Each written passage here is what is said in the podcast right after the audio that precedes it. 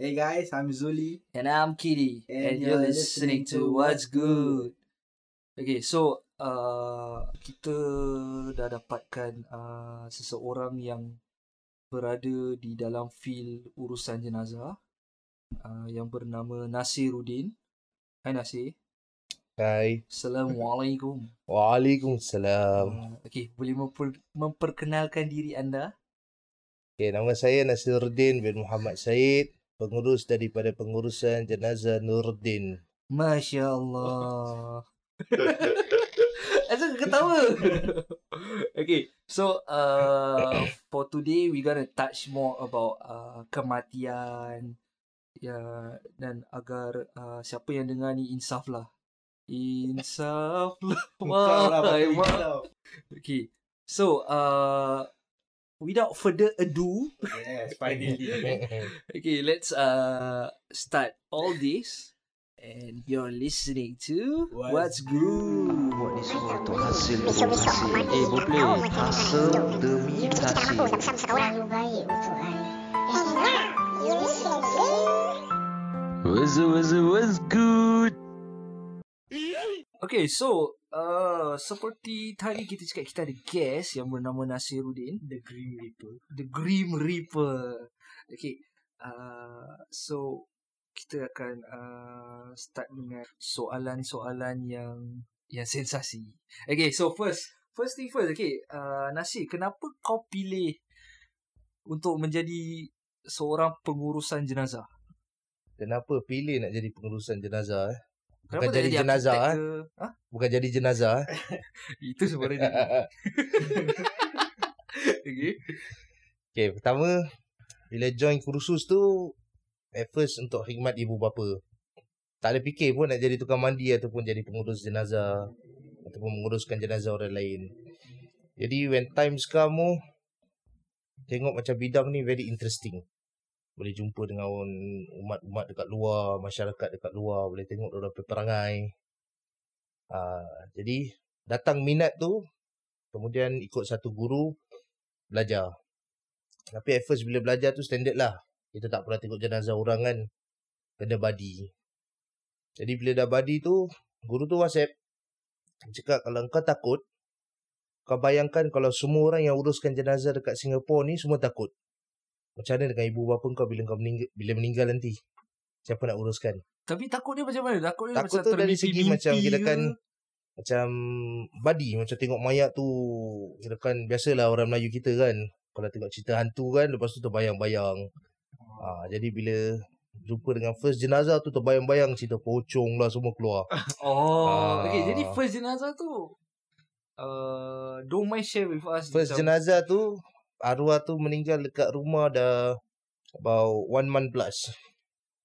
Ha, jadi bila kita sampai tu sampai dengan satu guru bila tengok mayat tu je mayat tu kita kan dah cacing semua dah keluar dah decompose dah kalau kita panggil istilah dia. Itu kau punya first jenazah eh? Ah, jadi first punya jenazah je dah macam gitu. Patut badi. Kena. Ah. Jadi kena itu first je terus macam Ustaz saya tak nak bikin lagi lah. Saya dah tak nak uruskan jenazah lagi. Jadi balik tu pun asyik terbayang-bayangkan jenazah tu. Jadi yang first ke, first day tu uh, apa tugas kau sebagai intern? Setakat diri tengok dia mandikan je. Setakat Oh. diri tengok guru tu mandikan.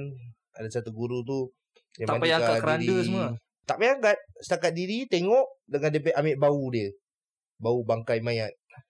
Eh tapi teruk bau dia. Oi, dahsyat. Macam, okay, bau dia macam, Dia kalau macam kita bau bangkai binatang, Ah. dah mati, dia 10 kali ganda. Uh. Punya bau dia. Tu dah sebulan lebih eh. Dia dah one month plus dah.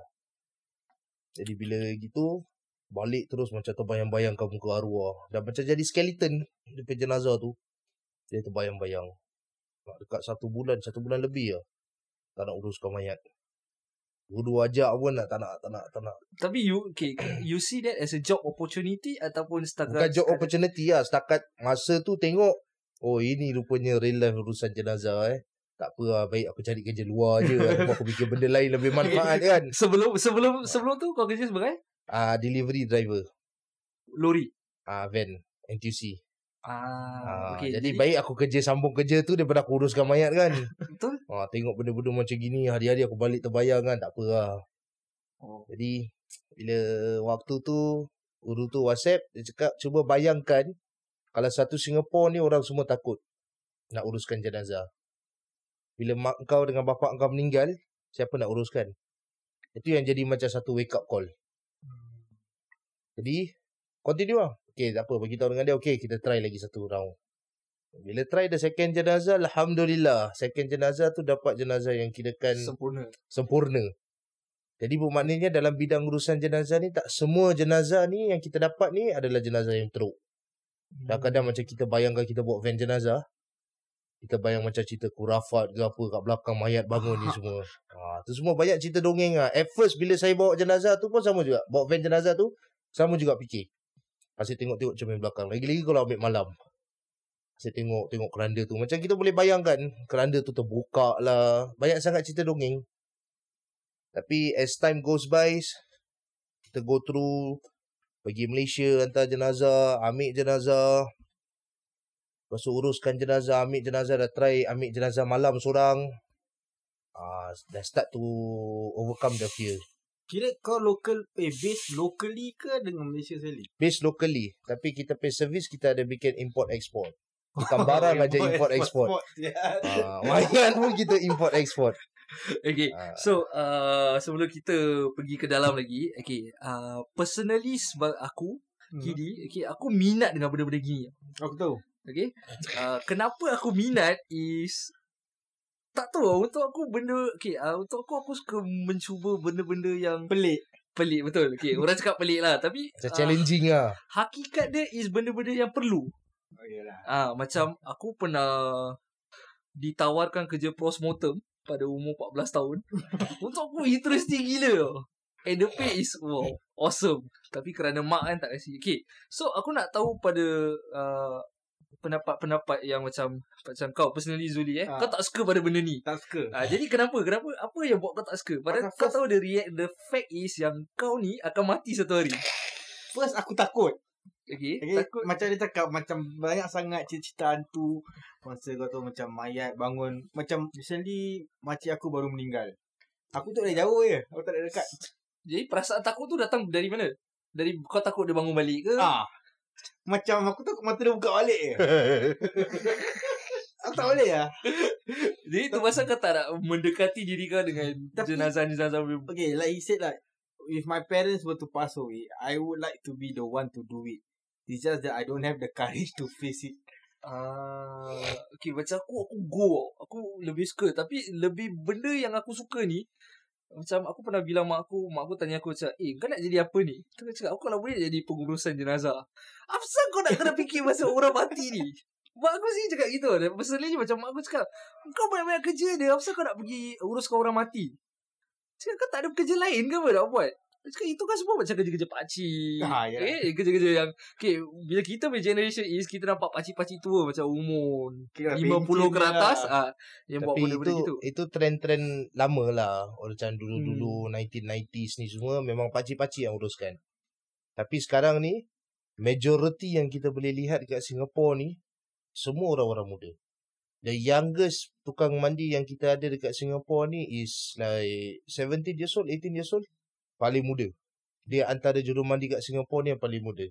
Yang paling tua pun baru about 60 plus 70. Kira Kita yang, pun dah nak jadi bakal jenazah jugalah. kira deep jokes linting kan tadi. Okay, kira yang 17-18 tahun tu kira dah berjalan seorangnya lah. Kira kan dah boleh uruskan sendiri. Pun. Ah, uh, orang belajar daripada umur orang mungkin maybe 16 years old, satu tahun belajar. Then 17 years old OJT. Then 18 years old, dia dah boleh gerak sendiri dah. Hmm. Uh, and itu yang kita nak encouragekan orang-orang muda dekat Singapura ni daripada orang bikin benda yang tak tentu arah. Baik orang ikut kita gini macam uruskan jenazah, ada jugalah sikit sumbangan untuk orang. Kira ingat mati ya. Ah, at the same time pun kita ingat mati jugalah. Memang hari-hari kalau kita uruskan jenazah ni kadang-kadang kita fikir nasib kita. Nasib keluarga kita. Ah, Okay, apa yang membuat kau terfikir nak buka bisnes sendiri dengan macam business of this urusan jenazah. Macam Okay. kau ada choice to follow someone, ada berguru ke ataupun ikut company lah.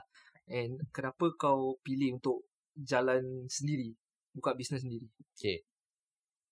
Firstly, kalau kita kerja dengan orang, kita tak akan berdepan dengan more challenges. Macam contoh seperti perangai-perangai orang-orang di Singapura ni, orang-orang Melayu kita punya perangai. Sebab usually kalau kita kerja dengan orang, aku pun pernah kerja dengan orang. Jadi bila kita kerja dengan orang tu, kita akan rasa macam bila certain things tu kita tak boleh buat decision on ourselves. Ah, that's why I work for this company for a few years. Lepas tu berhenti then as a freelance tu- tukang mandi a few company diorang panggil kita mandikan kalau tak panggil kita duduk rumah je lah. Ha, jadi sampai tu dah tahap yang kira kan fikir okay lah it's time to open a new company with a different concept ke ataupun dengan pemikiran yang lain. Ha, so I decided to open pengurusan jenazah Nuruddin ni pada tahun about 3 years ago. Alhamdulillah. So konsep dia yang lain maksud kau? Macam mana? Macam for us outsiders, we see pengurusan jenazah is pengurusan jenazah. Yes, memang Sama- pengurusan jenazah kat Singapura ni semuanya sama. Tapi servis kita, quality kita berbeza-beza. From other company.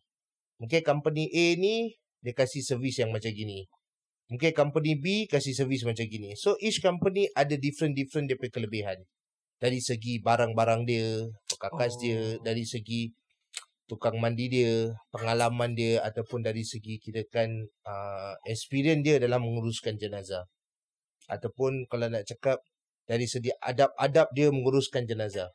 Ada syarikat ada tukang mandi uruskan jenazah macam gini. Ada syarikat uruskan jenazah macam gini.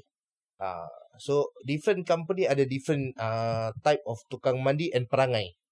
Okay. Okay, Ah. so jadi aku nak tahu apa yang the speciality of company Nuruddin. Macam kau cakap ada perangai ke the, the, the different different concept of a company lah. So what makes you different from The rest. Kelebihan kita kita menggalakkan anak-anak muda untuk ikut sama-sama menguruskan jenazah. Ah, jadi mungkin ada kawan-kawan kita dulu yang belum dapat hidayah lagi. Diorang time waktu tu, diorang tengah menggila-menggila. Jadi bila sekarang ni diorang dapat hidayah, kita bring in diorang. Join sama-sama dengan kita. Ah, jadi bila diorang join dengan kita ni, diorang tengok, diorang saksikan sendiri kita sama-sama uruskan jenazah. Dan apabila terjadi kematian kepada kedua ibu bapa diorang, diorang boleh sendiri uruskan. Jadi cuma perlu adakan tukang mandi tu kat situ untuk diri dan tengok je. Hmm. Ah, itu mindset saya untuk kepada masyarakat. Kita bring in seberapa banyak anak muda yang kita boleh bantu, kita bantu sama-sama uruskan jenazah. Yes, we are new company. Tapi mungkin masa dat- akan datang 5 tahun, 10 tahun, insyaAllah mudah-mudahan mungkin kita boleh build up a new generation of tukang mandi. Ah, kita pun tak tahu kan. Jadi, itulah kelebihan yang kita bikin. Ada company mungkin tengok orang-orang yang ada maaf cakap ada yang tattoo ni semua orang abaikan tapi for me myself kalau orang yang ada tattoo ni tak ada masalah you want to join me kalau kau berani kau datang jom kita sama-sama pelajari ilmu ni Ah, Eh, ilmu- so far ada? Ada yang So far ada ada a few kawan yang kira kan nak ikut walaupun dia jadi driver van jenazah pun okey juga untuk dia. Daripada dia teruskan kehidupan dia dekat luar tu dengan bercampur balik kawan-kawan lama dia. Ah, baik kita tarik dia, kita campur sama-sama dengan mayat. Okay. Interesting. Okay. Uh, now we are talking about business side. Okay. So, uh, berapa pendapatan seorang Pengurus jenazah. pengurus jenazah? business side I don't think this one pengurusan jenazah is a good business ataupun kita selalu fikir business. Yes, kita sebagai tukang mandi ataupun juru mandi, kita pun ada kehidupan, kita perlukan duit. Tak dinafikan tetapi tak pernah kita sekali memikirkan kirakan pengurusan jenazah ni kita utamakan sebagai bisnes kita. Hmm, so it's more It's more service. service. Ah, itu more tu kirakan perkhidmatan kita kepada masyarakat. Ada juga ada juga keluarga yang kirakan tak boleh bayar dan tak mungkin kalau dia tak bayar kita tak nak give the service. Ah, Betul. Uh, so for our company kita selalu akan bilang dengan orang okey berapa yang orang boleh bayar dulu kepada kita orang bayar Sebab pengurusan jenazah ni kat Singapore ni roughly market pun about 1000 plus. So orang boleh bayar tapi ada orang mungkin dalam kesusahan waktu ketika tu. Jadi kita pay mission is tak nak menyusahkan kepada pihak waris. Ah, kita kan kita akan kasih time frame. Tapi kalau kita tengok keluarga yang ada kereta mewah, ada berduit tapi minta sebulan untuk bayar memang tak munasabah lah. Memang patut di Ah memang patut lah. dikebumikan pula nanti. Dekat Ah. mandi Jadi-jadi eh Okay So uh, Okay What is the criteria Untuk Buka company Urusan ni lah. okay, Macam aku tahu personally You have To have a van And a manpower tak semestinya ada van lah. Pada waktu awal bila aku buka pun kira kan van pun tak ada. Tapi macam mana Sewa. kau angkut jenazah Sewa dengan company lain. Oh kita boleh sewa dengan company Ah, kita boleh sewa macam contoh ada company A ni ada dua van. Satu van ni mungkin tak keluar, dia tak selalu keluar. Jadi kita sewa dengan dia, kita bayar duit dengan dia. Jadi kita gunakan van dia untuk bikin kita pay service. Ah. So tak semestinya kita nak buka syarikat urusan jenazah ni kita mesti kena ada van. Tapi kalau ada van sendiri kita ada branding kita sendiri. Will be good lah. Oh, ya. Kalau kita ada branding kita sendiri mana kita pergi sini sana pergi Orchard ke pergi Gelang orang tengok oh ni van jenazah. So kita ada sendiri pay branding lah. A free marketing lah kalau nak cakap. oh. A free marketing lah untuk kita bergerak sini sana kan. Kadang kita bawa kereta kita tengok oh ni van jenazah. Oh di company ni company. Kita mungkin boleh save nombor telefon dia untuk future needs untuk kita ke. Ah, ya, semua Ah. lah. Okay, so aku nak tahu, okay, in the outside world, in the business world, it's very competitive. Cakap macam aku jual t-shirt. Okay, Zuli kau pun tu jual t-shirt. Okay. Okay, kedai kita sebelah-sebelah. Jadi kita nak fight untuk dapatkan customer, kita buat this marketing punya benda lah, offers, promotion. Jadi macam sebagai urus uh, pengurus jenazah ni pun aku ra- believe ada 100 100 Aku aku tengah cakap offer dengan promotion. Ya, okay, betul lah. Jadi rasa 100 lebih, aku rasa about 100 plus over companies. Tak about 30 plus. Oh, 30 Company. plus je. Yes correct. 30 plus, okay. So, uh, korang rasa ni benda fighting tak? Ini Macam benda ada. a bit challenging sikit. Tapi kita kena kirakan serahkan kepada Allah lah. Rezeki Allah tentukan kepada kita. Oh, kau dah sampai Ah, rezeki Allah eh, tentu kan. Mungkin kirakan kalau kita market pun sekali harta satu bulan kita marketing kita 2000 dolar. Kita buat advertising apa segala panggil sponsorship ke panggil apa segalanya. Kalau Allah kata tu bukan rezeki kau bukan rezeki kau lah. Ah, jadi kita kan kita setiap pengurusan jenazah kat Singapura ni kita tawakal je lah. Kalau orang meninggal tu kalau Rezeki kita. katalah keluarga tu nak pakai kita, okay, pakai kita. Kita akan, we are ready to serve you. Tapi kalau rasa mungkin ada syarikat lebih dia selesa untuk gunakan, silakan. Kita pun tak ada nak bergaduh antara satu sama lain. Sebab at the end of the day, kita whole Singapore ni pun kita semua nak bikin laksanakan fardu kifayah. Fardu kifayah tu, uh, dia macam sesuatu rukun yang kalau tidak ada seorang ambil tahu, dia akan jadi berdu- dia akan Dia menjadi kirakan- dosa. Kalau macam katalah kita bertiga ni, Hmm. lepas tu uh, mungkin aku tak tahu bikin. Kau tak tahu bikin. Akid tahu bikin. Tapi kerana dia takut, dia pun tak nak bikin. Jadi, Jadi kita dosa tiga-tiga sama-sama bertiga dosa. Oh. Ah, dia- tapi bila kalau Akid dah bikin dia, kita terselamat lah. Ah, jadi kita kat Singapura ni, yalah memang ada company yang dah lama establish. Ada few company yang kira kan dah terkenal. Dia besar, company besar. Kita ni yang kecil-kecil ni memanglah akan terasa. Tetapi seberapa banyak kita dapat panggilan tu untuk kita berkhidmat kepada masyarakat tu, kita akan give the best service to the uh, community. Bukan dekat Singapura je. Even kalau kat Malaysia ada kematian, nak bawa balik Singapura pun kita akan uruskan. Any part of the world. Mana yang ada orang meninggal, orang Singapura nak bawa balik Singapura, kita akan uruskan. Ataupun daripada Singapura nak bawa balik kepada negeri dia. Contoh, pekerja Bangladesh dekat Singapura. Kerja meninggal, nak bawa balik, kena bawa balik balik ke Bangladesh. Kita akan uruskan semua. Kita akan bikin. Kita ada two service. And in fact, the whole Singapore ni, semua companies pun ada two service. Ah. Okay, cakap pasal import dan export ni kan. What is the criteria for you to bring out a dead Okay. body? For a export, kalau macam you are not a citizen of Singapore, Okay. you have to go out of Singapore for the burial.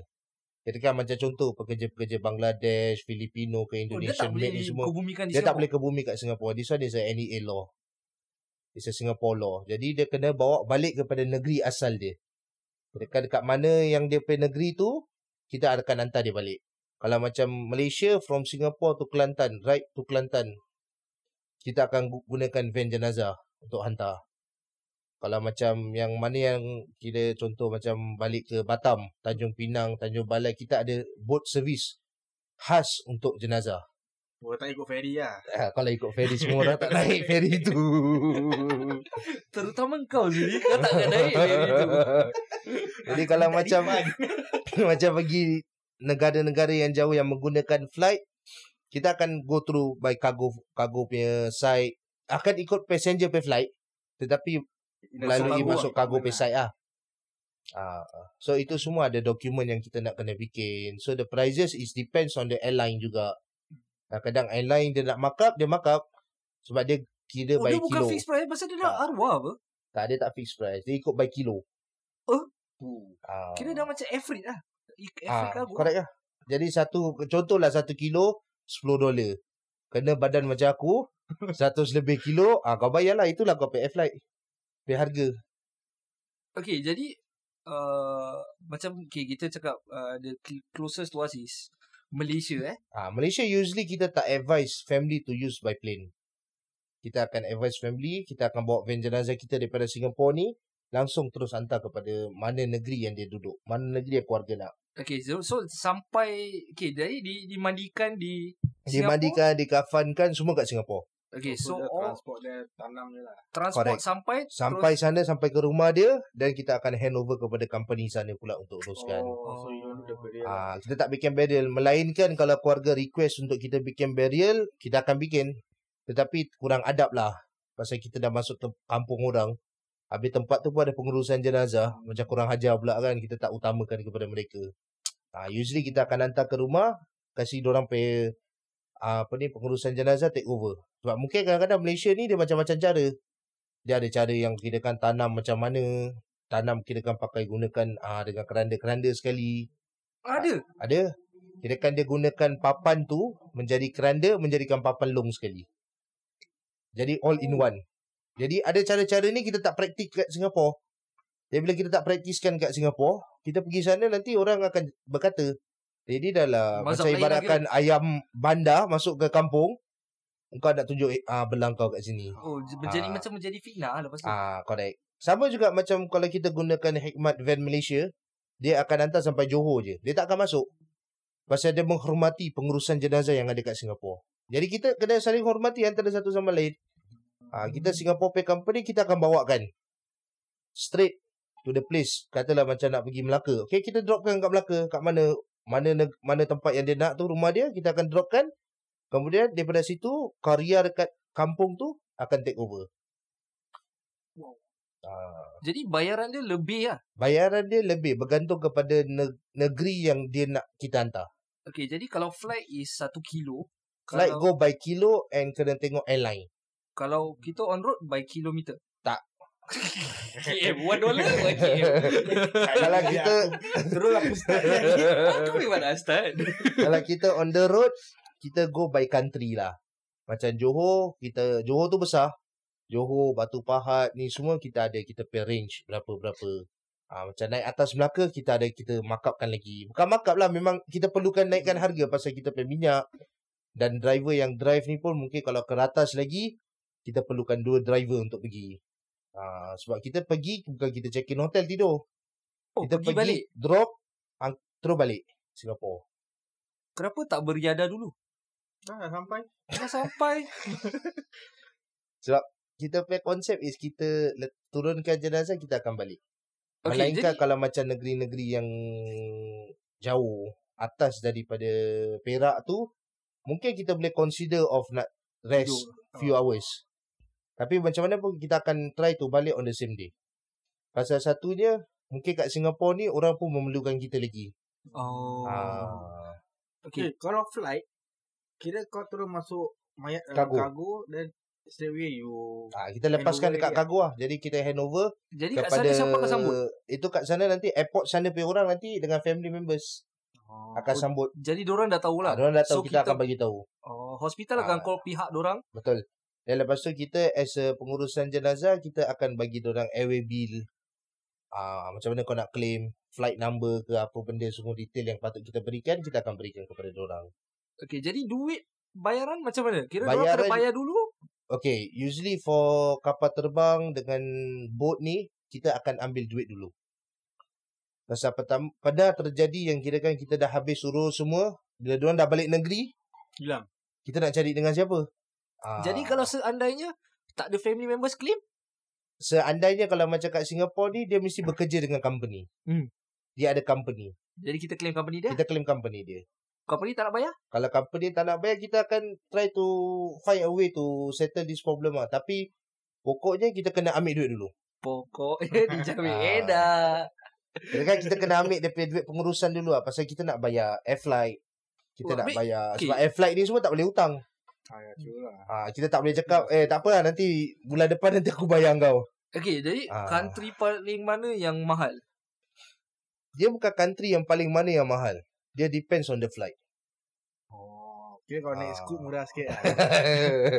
dia Ada kadang-kadang Ya, mungkin mungkin kalau macam contoh pergi Bangladesh naik SQ ada kala dia murah ada kala dia ada kala dia mahal kadang-kadang kita naik Dhaka Airline kadang-kadang dia murah kadang-kadang dia mahal dia depends on that point of time kita akan decide which flight tu So terbangkan you will do research first on this Ah. pricing. kita ada Jadi kita yang punya book? agent lah Oh, ada we have our agent yang kita kan yang akan bikinkan kita quotation ni semua jadi kita akan pilih daripada time kita collect jenazah tu pukul berapa kita boleh siap semua dan pukul berapa kita akan sampai airport Jadi agent ni dari Agent ni adalah daripada airport side lah. Hmm. Oh, so Ah. all the uh, Yes, the whole Singapore jenazah, kita akan guna the same agent. Ah, So, dia so ada- tak ada bias lah. Macam okay aku favourite dengan dia ni, aku kasi dia ni kurang. Sebab airline pay harga memang fix. kita tak aku, boleh ni. Aku ingat kau buka macam apa apa apa? Ha? Yang Ah, cheap flight eh, cheap flight eh. oh. Habis dia ada timing eh macam dia lambat 6 jam 6 jam ni aku boleh buat apa dengan mayat ni Okay so uh, Okay pasal aku pernah belajar uh, Pengurusan jenazah ni And surprisingly Diorang cakap fees yang paling mahal adalah ke Batam Betul. uh, ke, eh, fees, Is it from Batam to Singapore Singapore to Batam Singapore tu Batam pun mahal, Batam tu Singapore pun mahal. It's the most expensive kan Yes, correct. uh, Cuba terangkan Why? Because it's private boat. Tu lah aku suruh kau Ah. belajar Kau tak nak belajar Ah. Sebab dia kira kan menggunakan boat yang sendiri, private boat. Oh, private boat. Ah. Apa boat dia Tong Ai Dia kira kan ada satu boat yang daripada Batam yang bikin ni servis untuk satu Singapore punya servis. Untuk kasket. Satu Singapore punya kasket dia bikin. Cina, Melayu, India semua dia bikin. Semua dia angkat. Ha, jadi itu pasal dia pun besar kepala. Dia pun naikkan harga dia lah. Tapi no choice. Sebab kita tak ada orang lain yang boleh bawa masuk Singapore. Ataupun hantar balik ke Batam ke Tanjung Pinang. You see that Job yeah, opportunity job opportunity. Ah, nampak? So, kita pun kadang-kadang pun terfikir juga macam nak beli satu boat. Lepas tu kita buat sendiri. Okay Tapi kalau kita satu mungkin dalam satu tahun tu kita punya import ke export ke Batam tu satu dua then kita waste the purpose of the boat lah. Oh. Tak guna. Tapi Sebab kita, dia bukan kita, hari-hari pergi Batam kan. Tapi kalau kita pakai liau semua bangsa Beli Tapi hidup mungkin boleh hidup. Tapi ni Cina lagi pandai lah. Dia lebih bijaksana lah. Pasal dia dalam nilai pun dah lama dah. Bukan Oh, baru. dia Cina bikin lah. Ha. Tong Ai kan Tong Ai Bukan Tongai. Dia kira kan Cina Indonesia. Tong Ai kan jual kacang ke? Tongai angkat mayat. Tong Ai agak mayat Oh tu Tong Garden dah siap. kacang. Subhanallah ni Masya Allah Okay So uh, Anggaran berapa harga From Singapore to Batam I heard it's about 5 digits ada Sampai Cheapest 5,000. Boleh naik sampai up to 12,000. Kira 12,000 Eh 12,000 12,000 tu is depends on company. Ada lain-lain Ada lain-lain company ambil lain harga. Ada lain company ambil lain harga. Depends on the company juga. Kau baru balik Batam kan Sebenarnya kau tak kujul sana So it all Siapa nak bayar Dia depends on the company lah. Kira kan ada company, lah. mungkin company A Dia rasa nak untung lebih, dia ambil lebih. Ada company B mungkin dia rasa, ah, okay lah ni amount cukup untuk aku. Aku ambil ni amount Jadi dia. company A, B ni adalah pengurusan jenazah ke company Pengurusan Cina? jenazah. Oh. Ah. Jadi kan tak boleh, kita tak boleh cakap nama company lah. eh, tak nanti- istiraj ke? Hmm. Lepas ni nanti orang datang cari aku pula. tak, rezeki dia tak menjadi istiraj ke? tu masing-masing lah. dia masing-masing kepada up to the company pay Kau tahu boss. apa tu istiraj? Itu adalah duit yang senang cakap duit yang tak berkat lah. Ah. Tuhan kasih kau kekayaan, kasih kau segalanya apa yang kau nak, tapi dalam rezeki tu adalah rezeki yang tidak diberkati. Betul? Betul. Betul Ustaz? Betul. Betul. Eh Betul. tapi RM5,000 banyak Syakit satu trip. Eh, banyak lah betul. Pasal it's very expensive. First kau kena buat dia punya Okay lah, dia costing boat dia Ah. je. dia punya minyak boat dia mahal. Paling kecil pun 3,000. Can To go up a to boat. 5,000. Boat saja. belum campur kau punya NEA apa? Belum, surat. kom- belum campur coffin, NEA, embalming, Hmm. orang pekerja yang nak angkat, Oh, van jenazah pakai lah. minyak lagi. Ah, bukan boat je pakai Tapi minyak, van buat- jenazah pun pakai minyak. Kita buat embalming. Law Singapore kita kena buat. Kena buat eh. Kena buat. Walaupun kau lain uh, agama. Betul. In Singapore, Wow, kena buat. Embalming apa yang makeup eh? Oh, stop Kan, embalming dia Embalming keluarkan ada darah, suit. masukkan chemical. Ah, masa oh. Oh. dia badan kau froze. Ah. Tu yang ada seven days wake. Ah. Tu semua go through embalming. Jadi dia tak repot lah. Tak keluar mega. So dekat Singapore ni kalau go through out of country, out of Singapore, kena buat embalming. Ni NEA pay law lah. Kita pun tak boleh bikin apa-apa dengan law kan. Sama juga macam law postmortem. Kita cakap tak boleh. Hmm. Tapi kalau government cakap boleh. Hmm. Ah, jadi kita pun nak bikin apa. Redha je lah. Tapi kau tahu gaji embalming pun besar tau. Kan? Hmm. Kan, Kita betul tak? mungkin boleh interview, interview orang embalming lah. Uh, so, serius, serius. Inject orang je. Eh, dia bukan segitu macam senang. Kau Eh? kena potong. Oh, kena potong-potong tak boleh Ah. lagi. Tengok tak boleh. Kau nak aku potong-potong eh. Dia kan lain-lain saiz chemical tu. Jadi betis kalau dia sama saiz betis kau dia semua semua sama saiz dah lepeh. Kau ni tak agak-agak. Okay, so sekarang uh, we know all the about the import export sedikit sebanyak lah kita akan touch that Business side lah. business side lah. Okay, so kau secara tak langsung kita pun nak memberikan ilmu-ilmu kepada pendengar-pendengar. Okay, so aku nak tahu kau boleh explain ke kita macam cara-cara mandi solat. Eh mandi solat, mandi jenazah. Cara-cara mandikan jenazah, kalau kita explain cara macam gini, mungkin orang tak akan faham. Okay. Jadi kalau orang nak faham, datang kursus kita. okay 11 jadi bila April. kursus dia? 11 April 2020 pukul 2 petang hingga pukul 6 petang. It's just a one slot thing? Or? It's a one day one day kursus. InsyaAllah selepas itu kalau ada yang berminat nak belajar lebih lanjut lagi and nak tengok real life boleh ikut juru mandi juru mandi kita yang ada. Dia 11 April ni ada mayat lah. 11 April ni tak ada mayat lah. lah.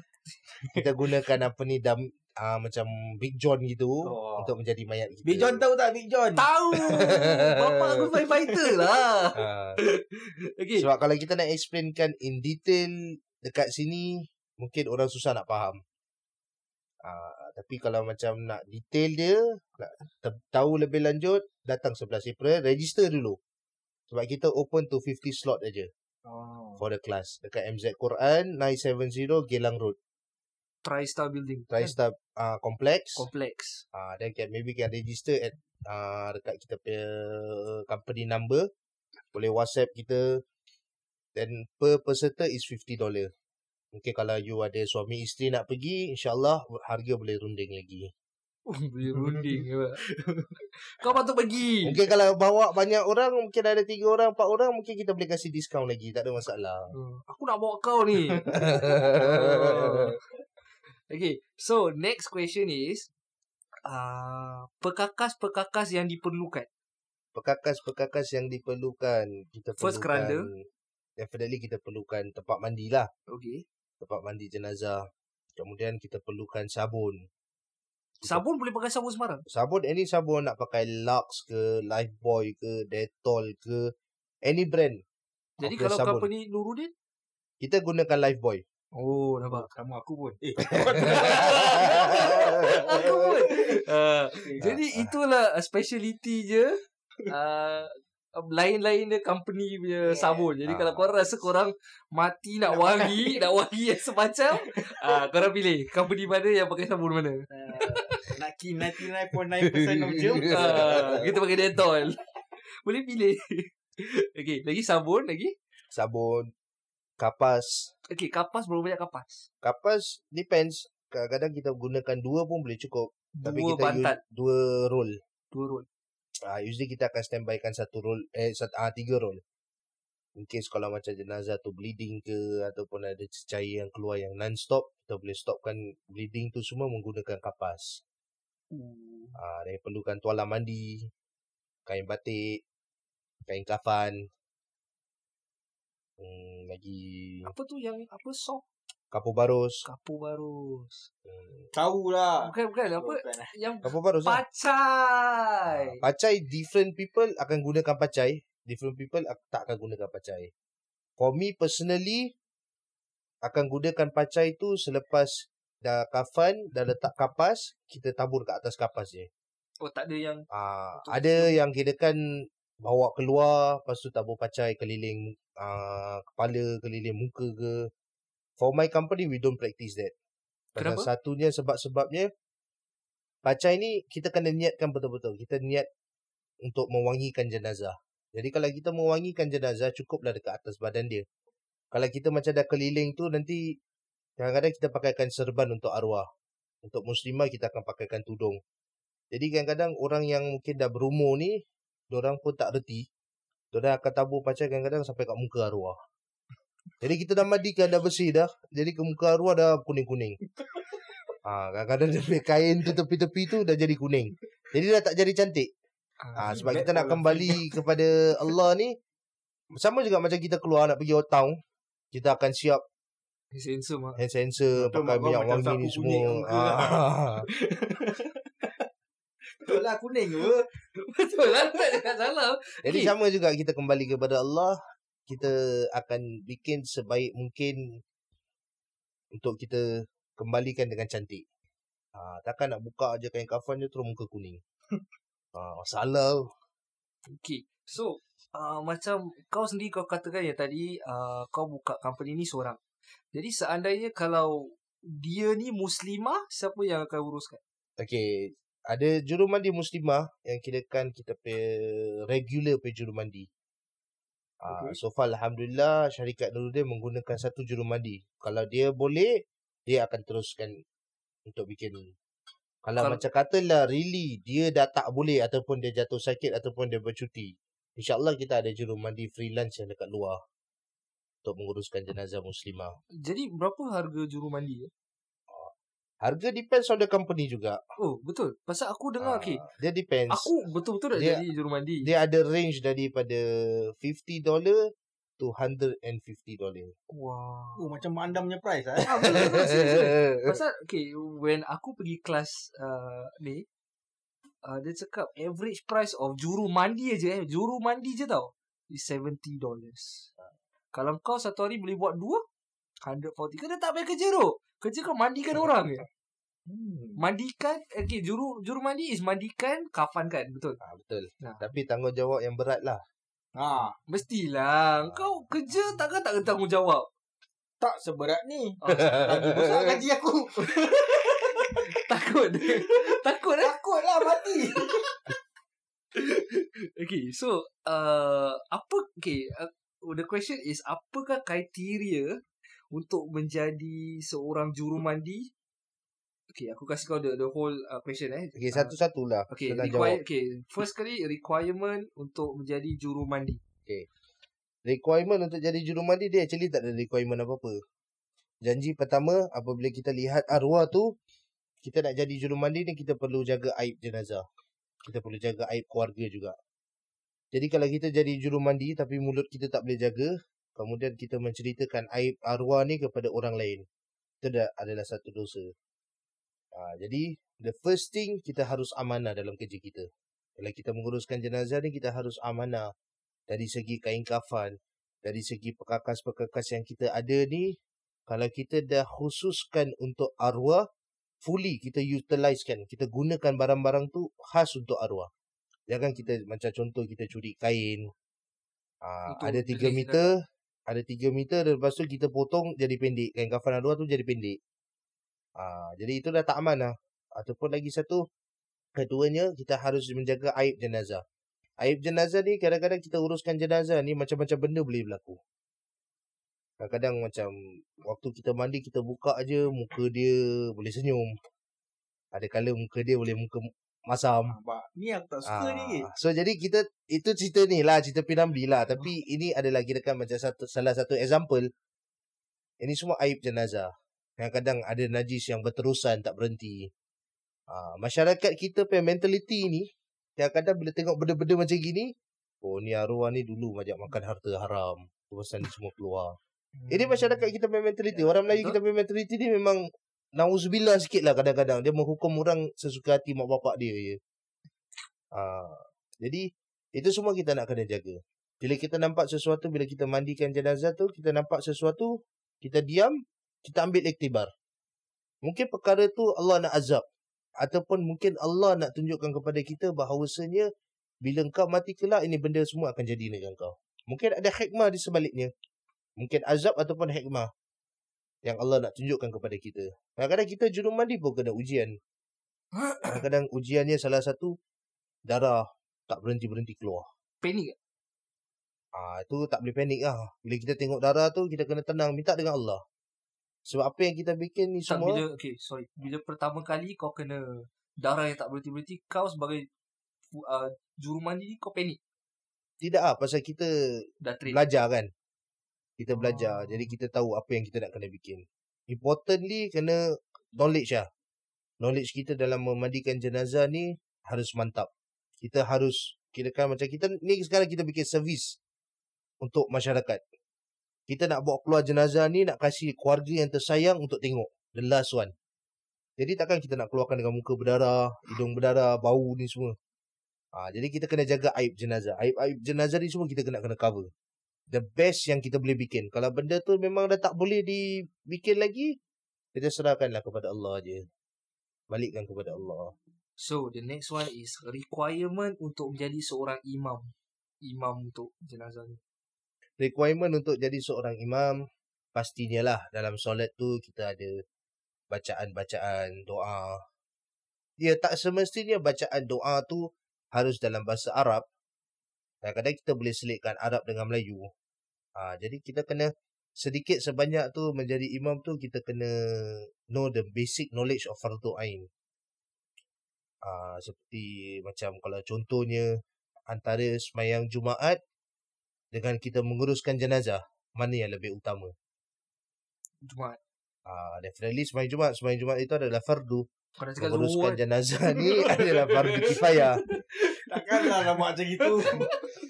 Ah, jadi basic-basic knowledge of Islamic ni mesti kita nak kena tahu.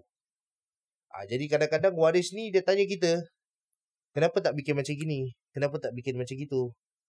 Ah, jadi kita kena buka kitab, kena belajar, kena kirakan duduk dengan jangan duduk belajar sendiri. Alhamdulillah I give aku dapat opportunity ni bergaul dengan kawan-kawan yang menguruskan jenazah, orang banyak share. Jadi one of my close friend pun uh, share with me. Dan lepas tu guru-guru yang ajar, guru-guru yang kongsikan tentang bab-bab jenazah ni. Jadi banyak hadis tentang bab jenazah ni. Tapi memanglah semua benda kita tak boleh hafal. Tapi bila question tanya kepada seorang imam tu, kita sebagai seorang imam tu kena jawab lah. Tapi kita jangan jawab, maaf cakap, membabi buta je. Kita jawab sesuka hati kita.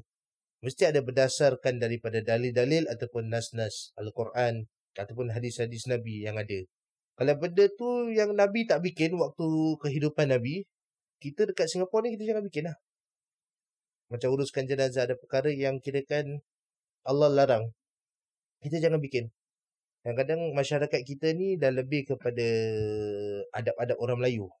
Betul tak word dia? Ya, ya. Ada-ada orang Melayu macam tutup cermin lah, kucing langgar, mayat bangun lah. Interesting. Ah ini semua. Tapi ini semua tak ada dalam agama kita, tak ada dalam Islam. Jadi kita kena jelaskan kepada keluarga Okey, ke- tutup cermin ni asalnya kenapa? Kucing ni kita tak boleh biarkan keluar asalnya kenapa? Ada sebab-sebabnya. Jadi ni semua kita sebagai seorang imam kita have to take note. Jangan kita pula sama macam orang. Eh, dat- kita datang rumah orang tu, eh dia apa ting- ah, cermin tak tutup? Mesti kena tutup. Ah, jangan pula kita jadi imam tapi kita pun sama juga seperti orang yang tak belajar agama. Memang keluarga ni kadang-kadang orang-orang Melayu kita ni knowledge in urusan jenazah ni orang very very low. Diorang pentingkan apa nama dia? Ah, orang tak banyak ambil tahu pasal urusan jenazah ni. Kan diorang diorang uh, susah nak bezakan antara agama dan Adab. adab betul. Macam Ah. dalam agama tak mengatakan bahawa kau kena tutup cermin dengan kain. Ah, tapi itu lebih kepada adab dengan uh, adat. Tapi orang-orang dulu bikin tu ada sebab dia. oh. Dan daripada sebab tu memang bagus at a certain point. Tapi menjadi mudarat at a certain point. kau tak faham kan? Okay, tak apa. Pada kalau kalau kau tak faham tak apa, kita go uh, kita go deeper in the second podcast. Okay, so uh, the first podcast we gonna macam okay briefly on uh, the introduction and more to the business side lah. Okay, so sekarang kau dah tahu mana yang uh, negara paling mahal. Okay, and uh, kena Singapore doesn't allow us to macam kalau kau foreigner Tak boleh tanam sini. tak boleh tanam sini. Okay. So, the next question about uh, okay, political and kira macam, bukan political, sorry. Uh, question about macam business side lah eh. Okay. So, macam uh, ap, macam mana kau buka business urusan jenazah? Is it macam as the same as macam kau kena pergi Accra, Hmm. uh, Accra, then after that you need to have manpower and everything. Macam, Manpower actually tak payahlah. Kalau kita nak buka syarikat, kita mesti nak kena tahu apa kita nak bikin. okay. Ah, takkan kita buka syarikat kita suruh orang kerja. Tapi kita tak tahu apa yang kita bikin. Jadi bila kita nak buka syarikat urusan jenazah ni pastikan kita dah mantap dari segi bukan nak riak tapi mantap dari segi kita punya mandi dah mantap dari segi kita punya kirakan urusan untuk kita berjumpa dengan waris. Ah, sebab mungkin kalau kita buka syarikat kalau kita tak tahu satu benda, orang call kita Ah ni bapak saya meninggal dekat Malaysia gini gini gini. Macam mana nak bawa balik? Ah kita pun dengan selamba. Okey awak bawa balik je naik kereta. ah contoh macam gitu. Contohnya macam gitu. Ah tak ada awak panggil je lori kargo kat sana bawa balik Singapura. Janam job Ah. passport. Jadi contoh macam gitu. Jadi knowledge to become a pengurus ni kirakan you have to know everything. Mungkin baik dalam kitab hadis, Quran dan juga Ah, law Singapore law Singapore law. with the law.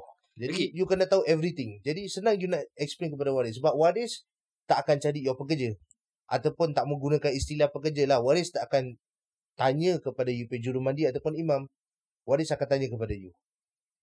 Okay, macam Singapore kita pay law. NEA tak boleh tanam Lepas after after 7pm ataupun sekarang lagi dah strict after 6.30 dah tak boleh tanam. So registration pukul berapa?